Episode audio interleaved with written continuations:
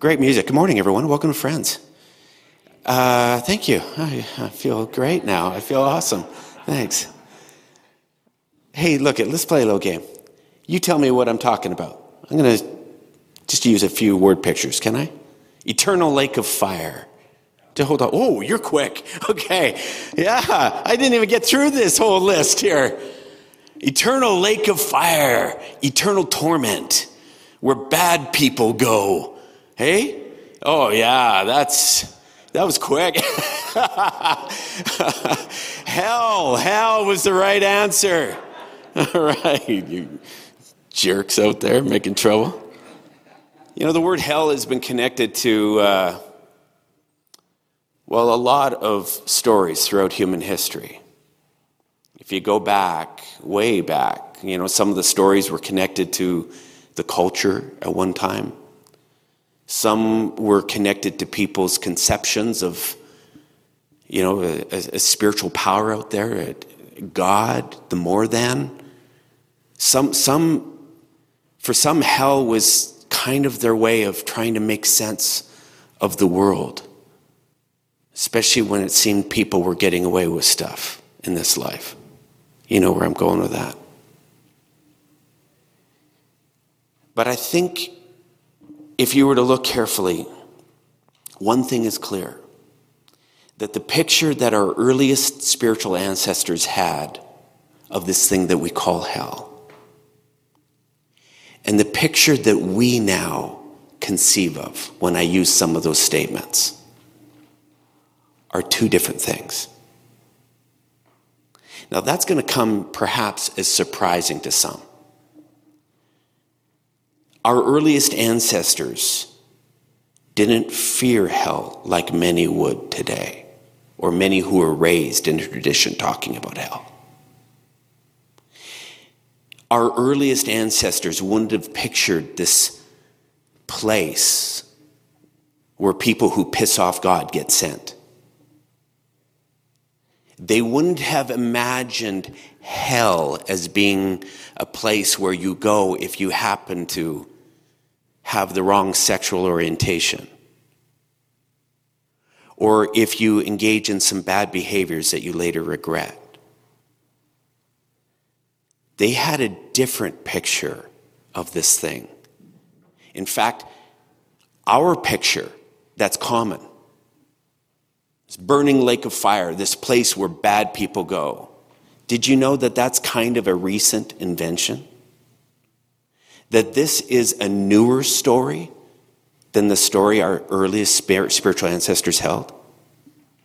I know there's some people that are listening to this going, hey, wait a second, wait, wait, wait, wait. Are you suggesting that when we die, if we did some bad things, that we're not necessarily going to this burning lake of fire? Are you, are you suggesting that the whole point of the spiritual journey isn't trying to avoid hell? What if I was? What if I was suggesting that perhaps this idea isn't even all that biblical? What would happen to your own spiritual journey? Starting January 8th, we're going to do a series called Fear Mongering. And we're going to talk about the complex history that hell has had in our human story. And probably most importantly, we're going to talk about how to conceive of the spiritual journey without perhaps some of the baggage that that story has created for many. We're very excited about this series. If you were raised in a tradition where hell was hung over you as kind of this battering ram or as this threat down deep to hold you in some kind of pattern or behavior, I think you're going to want to hear what we have to say.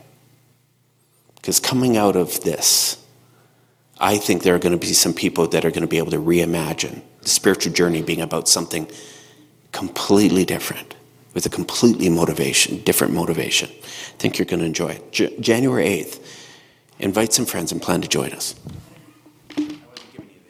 No, that's all right. Thank you very much. Good morning, everyone. Everyone's got their calendars out. I've got the most important announcement. The bar opens at 4:30 on December 24th here for the Christmas service. So make sure that sits in your calendars. Yeah, we're having a, a kind of our normal Christmas service, normal for Friends Church at least. We're going to have a bar. You're welcome to come in, grab a drink. Service starts at 5 o'clock, and that's our Christmas Eve. And then you get Christmas Day off. That should be a hey man, people. I was raised Catholic, and this was the worst time because, you know, if Christmas Eve fell on, we still had to go to church on Sunday. I'm like, this is what kind of ripoff is this, right? And then it gets even better. You know what? December 31st is kind of the Saturday before, so you also get January 1st off. Holy smokes! Like this is a two for one. That's the best announcement ever, I think. And bar opens at 4:30 on the 24th. Yeah, we got two Sundays off, and I hope you use it to have some time with your family and really enjoy things. I want to start maybe a little bit in reverse. If you look at the donation button, or if you're looking at uh, putting some dollars into the back box, you'll notice we're asking about the staff offering. The staff Christmas bonus is what we're calling it.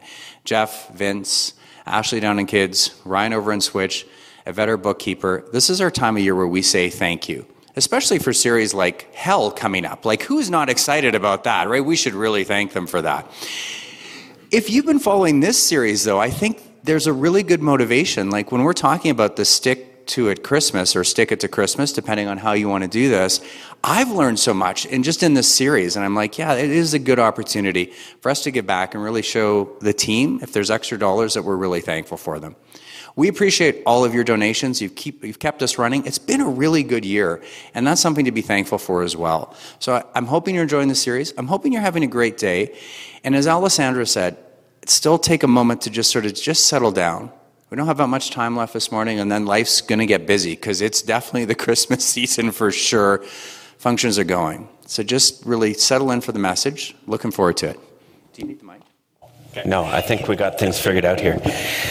Hey, um, I'll let them just kind of tweak this thing, so just bear with us as we get this other mic set up. I'm just going to grab my chair here. Um, hey, let me tell you about a woman I'll, I'll call Megan. Can I do that? I never know what names to use fictitiously, but I'll, I'll use, I like Megan, that's all right. She was struggling with her money, she, just being disciplined. She'd uh, kind of had a history of being a little reckless, getting, you know, credit cards getting away on her. She'd racked up some dangerous levels of credit card debt.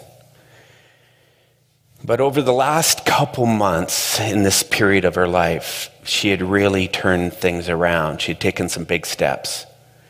She'd gone to see a financial counselor. The counselor had kind of given her some real wisdom. She shut down all her online spending. She quit going out for lunch every day. She was really tracking how much money she was spending on a, on a real consistent basis. She was doing so well. And then one night, her and her boyfriend got into a fight. And it was a, it was a big one. They, they were talking about breaking up. And this kind of blindsided her. It came to that and it escalated. She went back to her apartment and she was busted up. Just a mess. She, uh, she went online and just started surfing, just with her phone. And then found herself on some shopping site. It happened to be bad timing because there's a lot of sales online. And she was like, oh my God, look at this. She loaded up that cart that night and hit purchase. In the moment, it felt good. In the moment, it was just something to just ease the pain of everything going on. But the next morning, she wasn't even thinking about her boyfriend, she was thinking about the money she spent. She said she had a 52 day winning streak financially that she snapped the night before. She said, I had been doing so good. I had been so disciplined. I was watching everything carefully and I was getting traction. I was feeling so good. And then in one fell swoop, she was just disgusted with herself.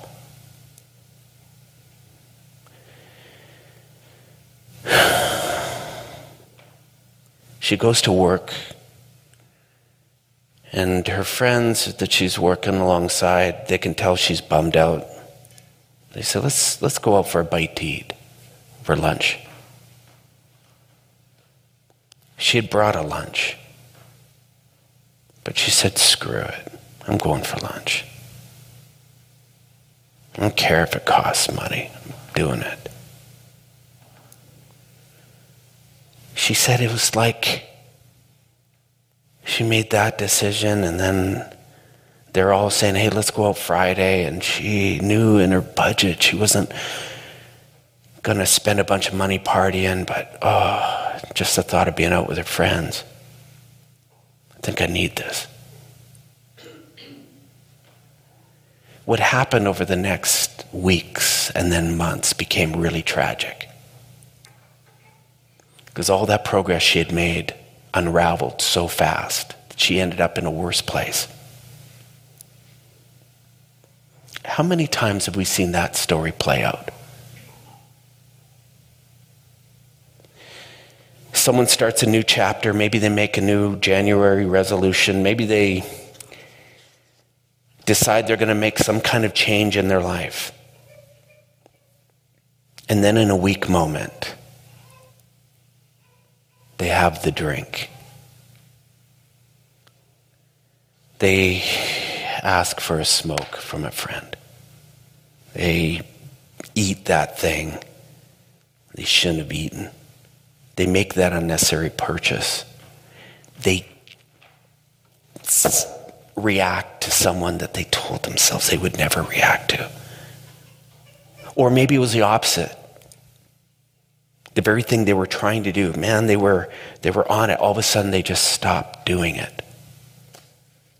And the guilt and the ugly feelings moved in.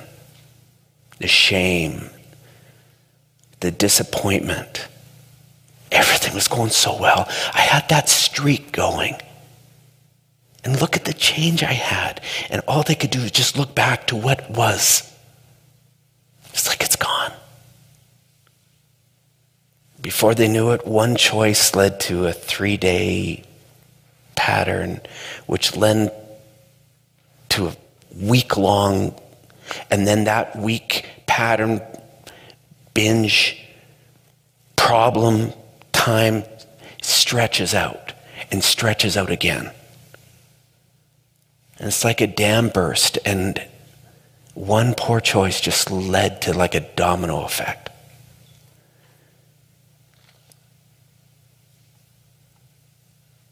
You know, if we're going to talk about willpower like we have been over the last few weeks, at some point we need to talk about what to do when things stop working or when we make the mistake.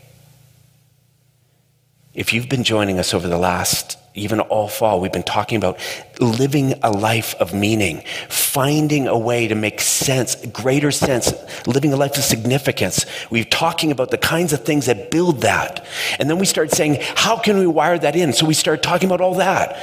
And, and over this last little bit, we're talking about, okay, so there's, there's all these incremental changes that we can make that actually naturally lead us to a, a meaningful life. But then there comes that moment when we are really faced with having to do a hard thing.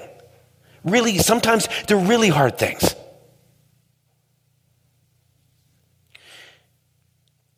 And so we're teeing this up and we're going, pick your willpower challenge. What is it you want to do differently? What is it that you want to end up in January going, yeah, this December looked different than all the others? We asked you to pick that, but let me tell you something. There is a great chance that as you pick that willpower challenge, you're going to wake up one morning going, frick, blew it. Why did I say yes to that? It's coming. It's coming. Don't be fooled. We start these things, and that moment will come when you do it. But what could we do that would keep that thing from ballooning? That's my subject matter this morning. What could keep it from becoming a month, a year, five years down the road, looking back, going, fuck, I, I had it right there, and it's gone.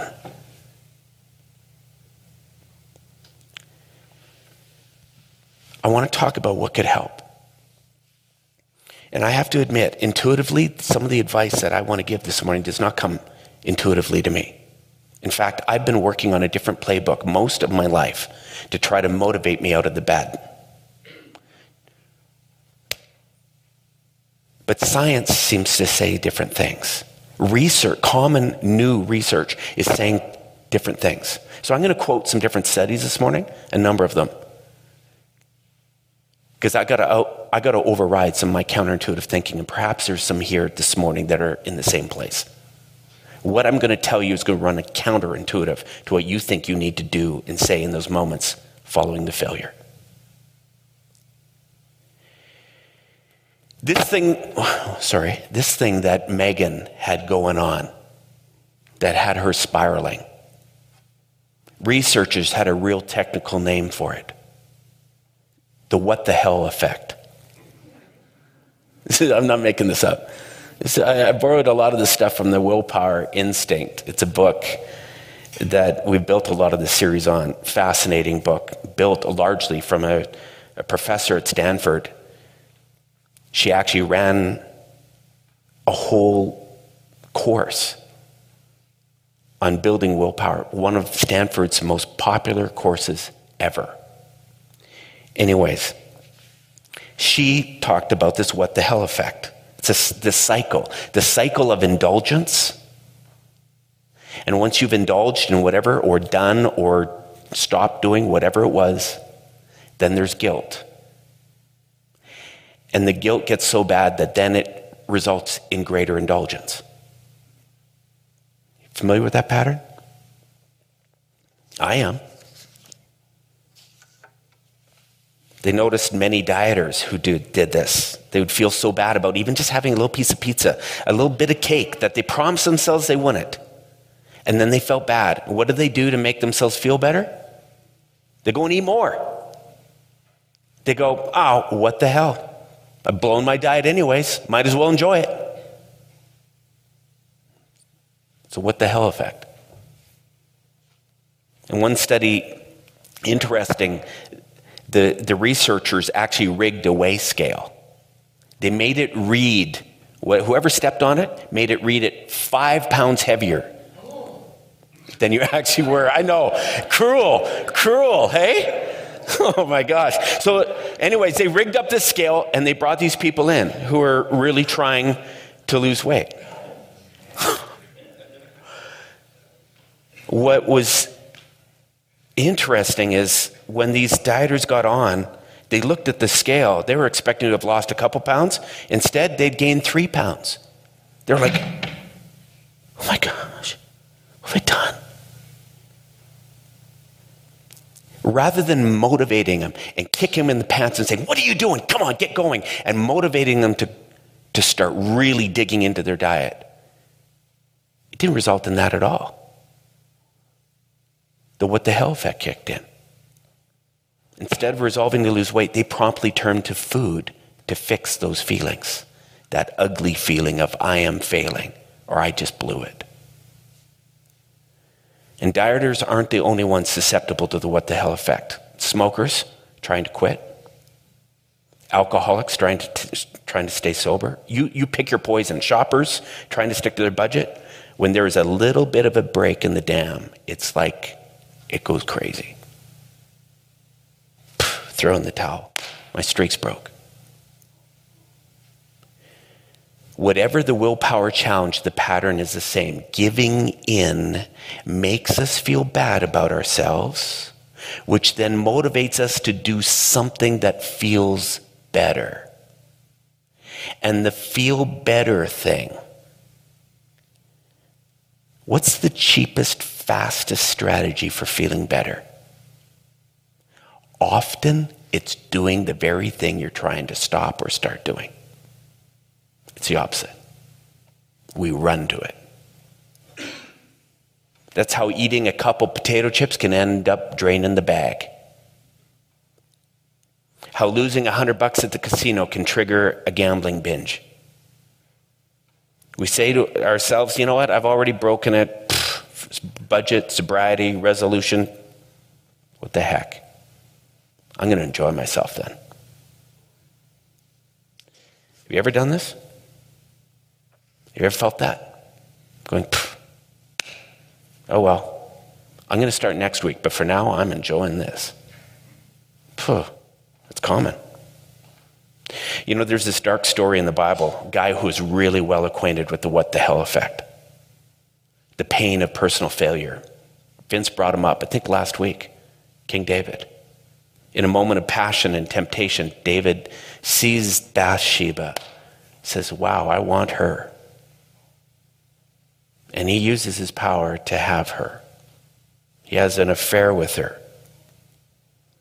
And talk about a painful mistake. Word gets back. She says, David, I'm pregnant.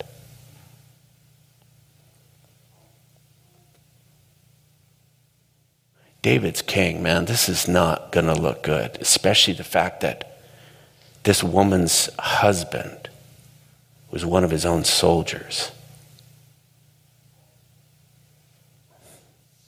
You know, rather in that moment of just containing the mistake, just fessing up, confessing, coming right out and saying, you know what, I blew it. Everyone, I blew it. We might as well know what I've done.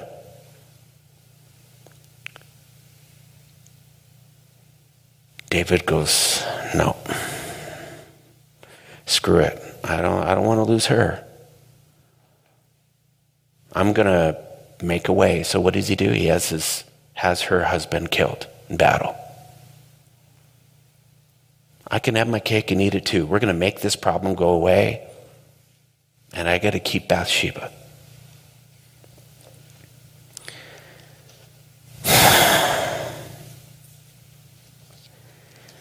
He thinks he's gotten away with it, and then a guy shows up one day and knows everything that's gone on. In his own clever way, he's talking to David, and finally he leans over the table and says, David, it's up. I know what you did. And he knows what you did. That's kind of the way they tell the story. The big guy knows, and now there's real trouble. Well, again, this was their conception of how maybe God worked. God's like, you do something like this, you're gonna get it. So that guy delivers a message to David and says, That baby that Bathsheba is pregnant with, it's gonna die.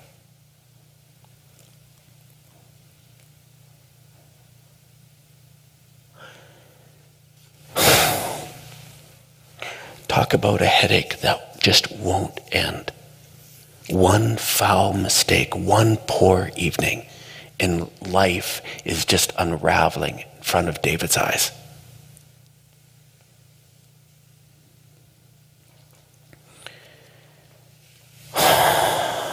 What does he do? David just came unhinged. The Bible says that he went home locked the door, stopped eating.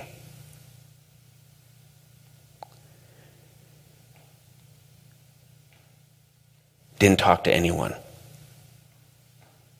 People are like, Is he okay? Anyone talk to David? No, he's been locked away. They're freaking out. Freaking out.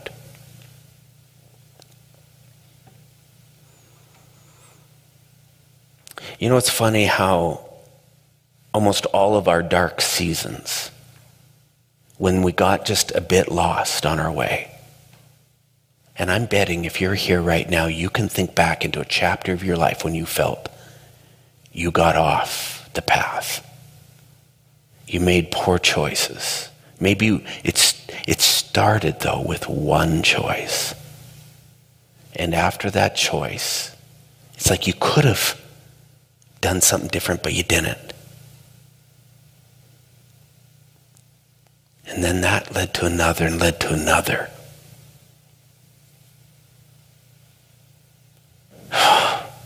we can all look back and go, oh, I could have, I could have contained that. Why didn't? Before we knew it, all momentum had been lost. All traction, all the good things. It's like all of a sudden it just dried up, and now momentum was running backward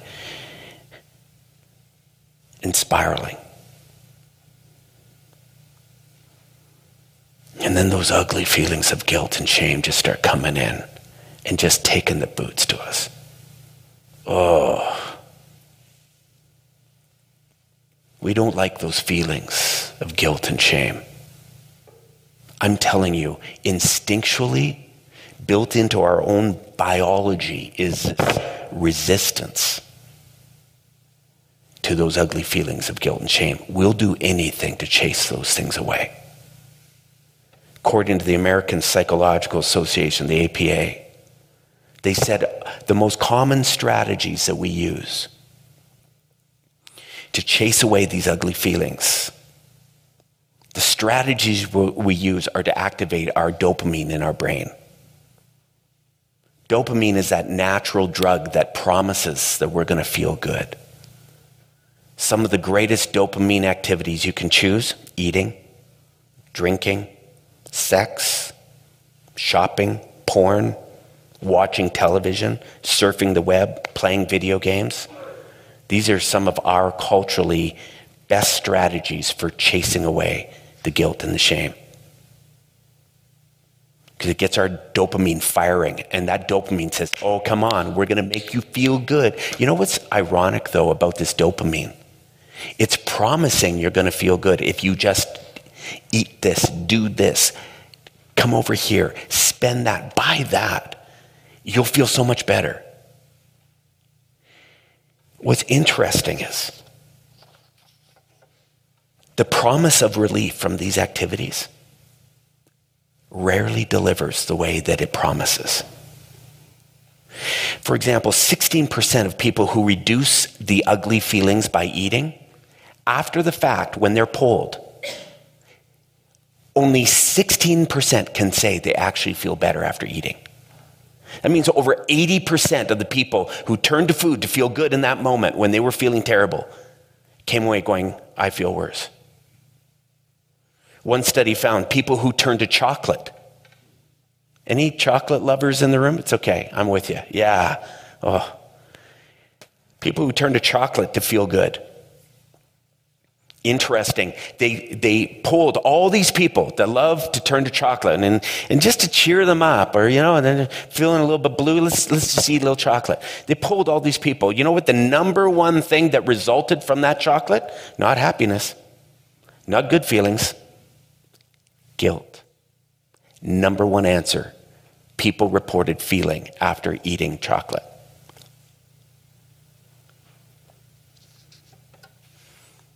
So we turn to these behaviors thinking they're going to help, but often they only make us feel worse. This is really key, folks. Because many, are, many of us are on this, on this hamster wheel where we're chasing that thrill, not even realizing it keeps disappointing. What's really interesting is willpower experts say it's not the first giving in. So when we talk about that moment when we did the stupid thing, we broke the pattern. We gave in to temptation. They said, actually, that first giving in isn't really the thing that creates the big problem. It's not the fact that you ate whatever it was you weren't supposed to eat, or stopped going to the gym, or spending the money. It's not that at all. You know what the real damage causes the real damage? Feelings of shame, guilt, loss of control, loss of hope that follow the first relapse. It's not the thing, it's how you feel after when it starts taking the boots to you. Which for me was quite counterintuitive. Because I've always been led to believe that when I mess up, I need to make myself feel really bad about what I did. And if I can just kind of take the boots to myself, I can snap out of it by injecting a little shame and feeling remorseful for that thing. What? I might be able to prevent myself from doing that again. For some of you that maybe were raised in certain religious circles, this might be common. I know this was common in our family tradition. I remember being in church often and being reminded of the sinful creature that I was. We were asked again and again. We'd have a prayer time. People could confess their sins, even to themselves, before God. Make it right. We're constantly recalling what, what did I do wrong this week? Oh, yeah. That, oh, gee, I am a terrible guy. I almost forgot about that. Bring it up. My dad was raised in the same tradition. And if I think back over the years, I remember one time golfing with him. And uh, he made a bad shot, and he had been having a tough day. And uh, he got real angry. I was over on the other side of the fairway, but I could hear him. He was going, Jarvis, you idiot. What were you thinking? We got up to the green, and he was putting, made a poor putt. He grabbed that putter and was just like, and I was like, Dad, don't snap that putter. I'm like, if you're going to just give it to me, I like that putter. but I'm like, Dad, Dad, Dad, don't, don't, don't. So, anyways, I'm trying to calm him down. We we get in the cart, and I just trying to lighten things up. He said, Dad, do you think this helps? Like getting mad at yourself? It's interesting. He said, Jeff, I can't go easy on myself. If I go easy on myself, I'll just end up making the same mistake again and again. I'm like, well, I don't know if that's working for you. I didn't say that in that moment, but I'm seeing a little bit of flawed logic there. I'm like, I don't think it's helping the golf game. technically, if that was the case, you should be parring every hole right now. But that was his belief. And it sounded so weird when I heard him say that. But I caught myself. If I'm really honest, I've caught myself many times. It wasn't all that long ago. I had a real long week, and I hadn't been sleeping very well. Just lots of stuff going on. And I had so much to do. You know how you just get so tired? And you're going, okay, I got to get some sleep. So I'm going to get up real early tomorrow. And I'm going to I'm going to tackle this. We're going to get her all done. I went to bed that night and hardly slept again, tossing and turning. My alarm goes off at an ungodly hour. And you know what I did snooze, snooze. I, am not even, you know, it feels like for the first time I'm just sleeping now, you know? Anyways, by the time I like, wait, what time is it? Oh, oh no, oh no. You know what comes out of my mouth? Jarvis, you idiot. Thinking? Come on, you gotta snap out of it. Remember walking over to the bathroom just, just livid with myself, going, Do you realize how much trouble now you're in? How much more pressure you're under because you couldn't fricking get out of bed. It sounded so terrible when my dad was talking, but it just felt normal to me. This is what I got to do to snap. Have you ever talked like that to yourself? Ever had that internal conversation? Just like, what were you thinking?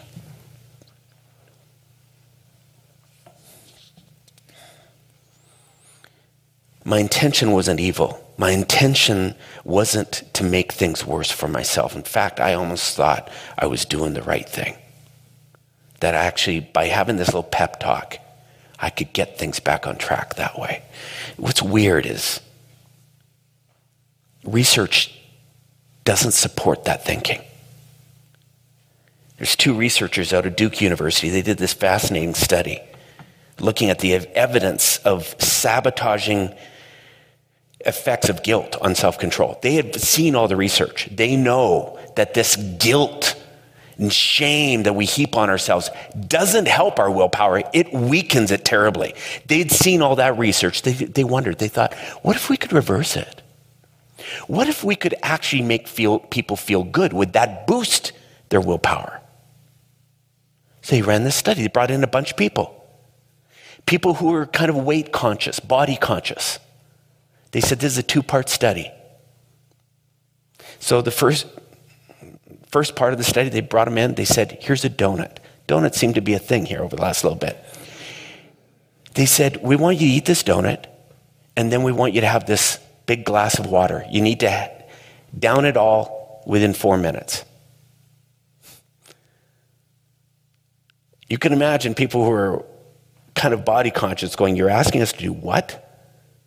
But they chose the water to chase the donut because they said that would likely make their gut feel full and kind of tighten the waistline, which they thought would likely induce a little bit of guilt. They wanted them to feel guilty for having chosen the donut doing this thing. So they do this. They do it with all of these people. Obviously, not all at one time, but one at a time. And then they asked them how they felt, and they recorded how they were feeling. Then they said, okay, part two, come on over. They put three bowls, large bowls of candy in front of them. A little taste test. Tell us which ones you'd like, which order. They chose the candy to appeal to all kinds of different taste palates, make sure that someone would like one more than the other. But before they allowed these people to do it, half of them, they, they just had a little chat with them. And they just said something like this Don't be too hard on yourself. Everyone indulges every now and then. It was a simple statement like that that they gave to half the group. What were they trying to do? Ease their guilt, relax. Everyone indulges sometimes. Anyways, where were we? Let's do the candy.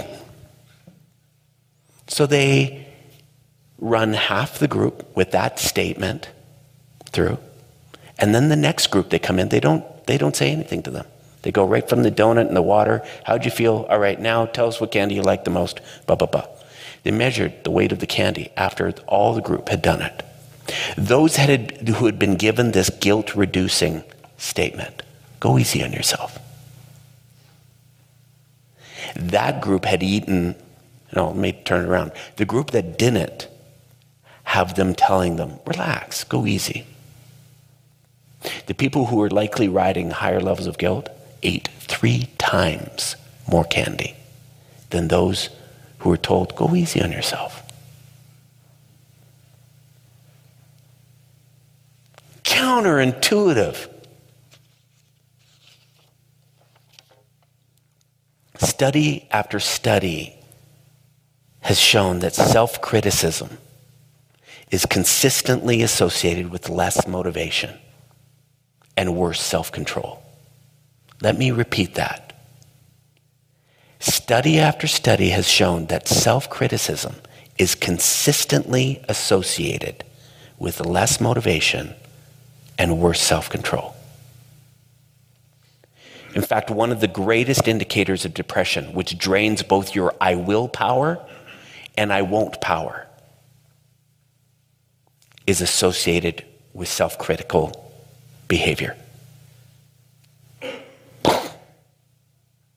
In contrast, self compassion, being supportive and kind to yourself in the face of willpower failure, actually is associated with more motivation and more self control, self compassion, forgiveness for ourselves.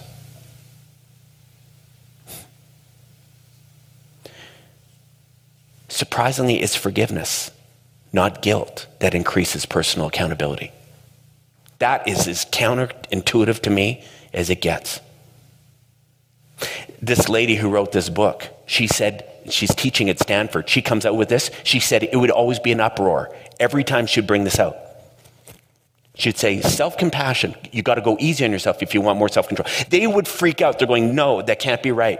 If I go easy on myself, I will. She says, You might surprise yourself. You know, it's interesting how that King David story ends. On the seventh day of him being holed up, not eating, he's a mess, not talking to anyone, his baby dies.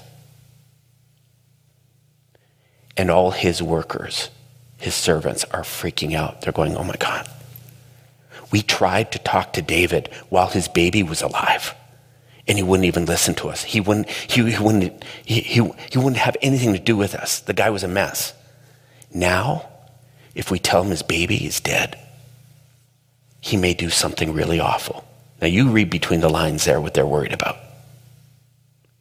They are so nervous. It says, it says he heard them whispering, and he figured it out. He went over to some of his workers and he said, Is the baby dead?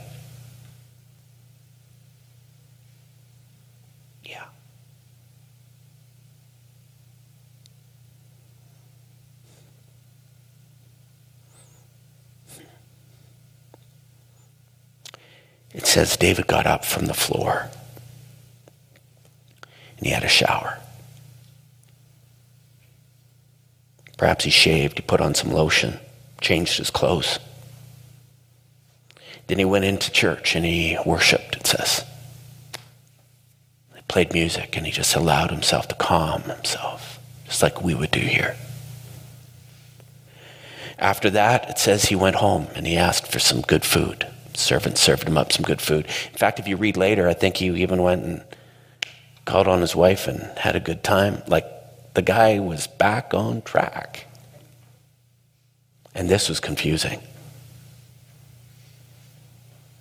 His servants are going, wait, what? What's going on here, David? Why are you doing this? When the baby was alive, you were a mess. Now that the baby is dead, you get up and you eat food. You go on. It's like David was able to just accept the consequences. He says, Look at the baby's gone. Why should I be doing those things? I can't bring him back to life. Someday I'm going to go to him. He can't come back to me. It's like he just kind of said, I can't change what's happened. He accepted it. And rather than compounding the problems, he decided it stops here. when you're able to forgive yourself, when you're able to let go of whatever it was that you stopped doing or started doing, whatever pattern you got into, when you're able to say, Travis, you're okay. It's all right. It's amazing how the guilt and the shame disappear. And all of a sudden, one's ability to just get up and go, all of a sudden, comes out of nowhere.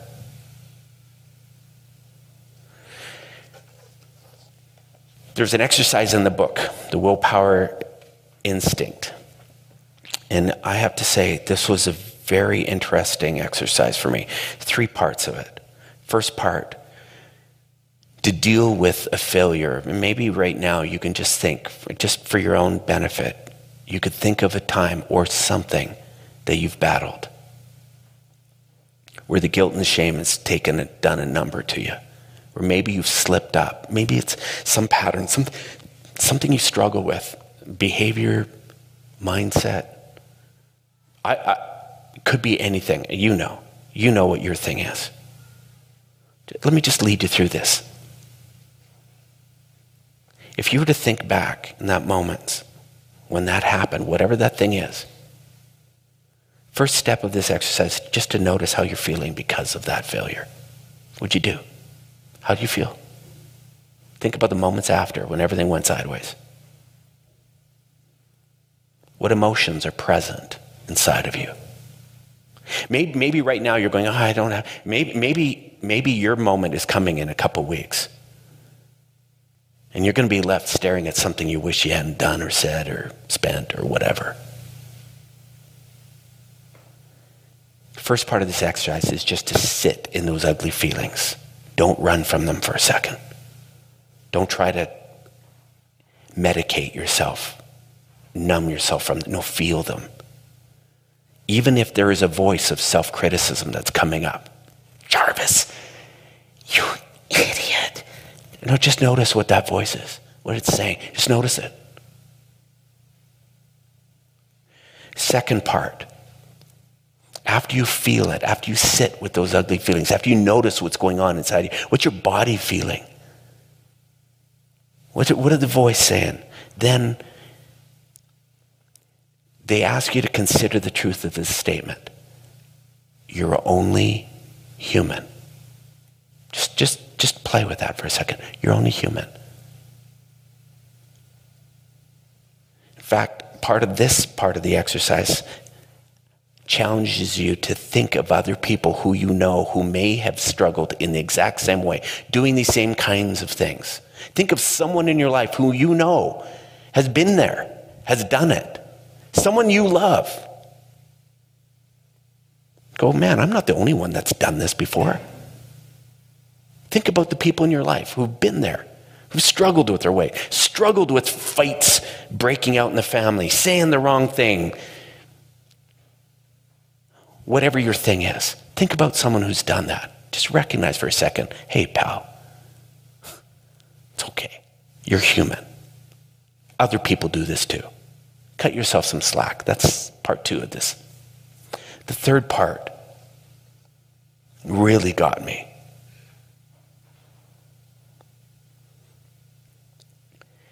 And that was to consider what you would say to a friend. If you were a friend coming alongside yourself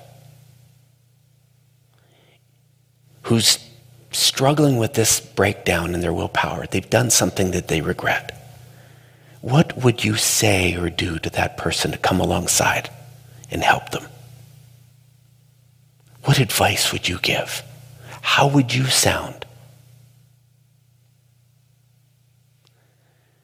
They said you could also flip that around and think about someone who loves you so much, who has been someone that has always had your back, who's been in your corner.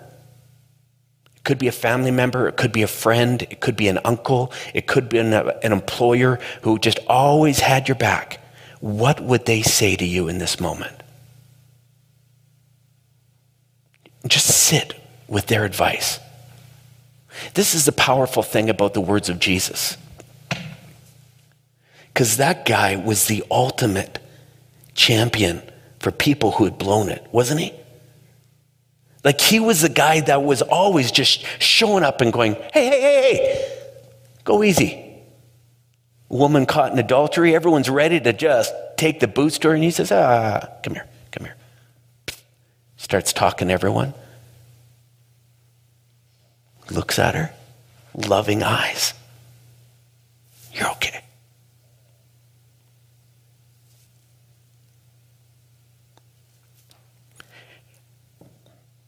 You know what I've noticed?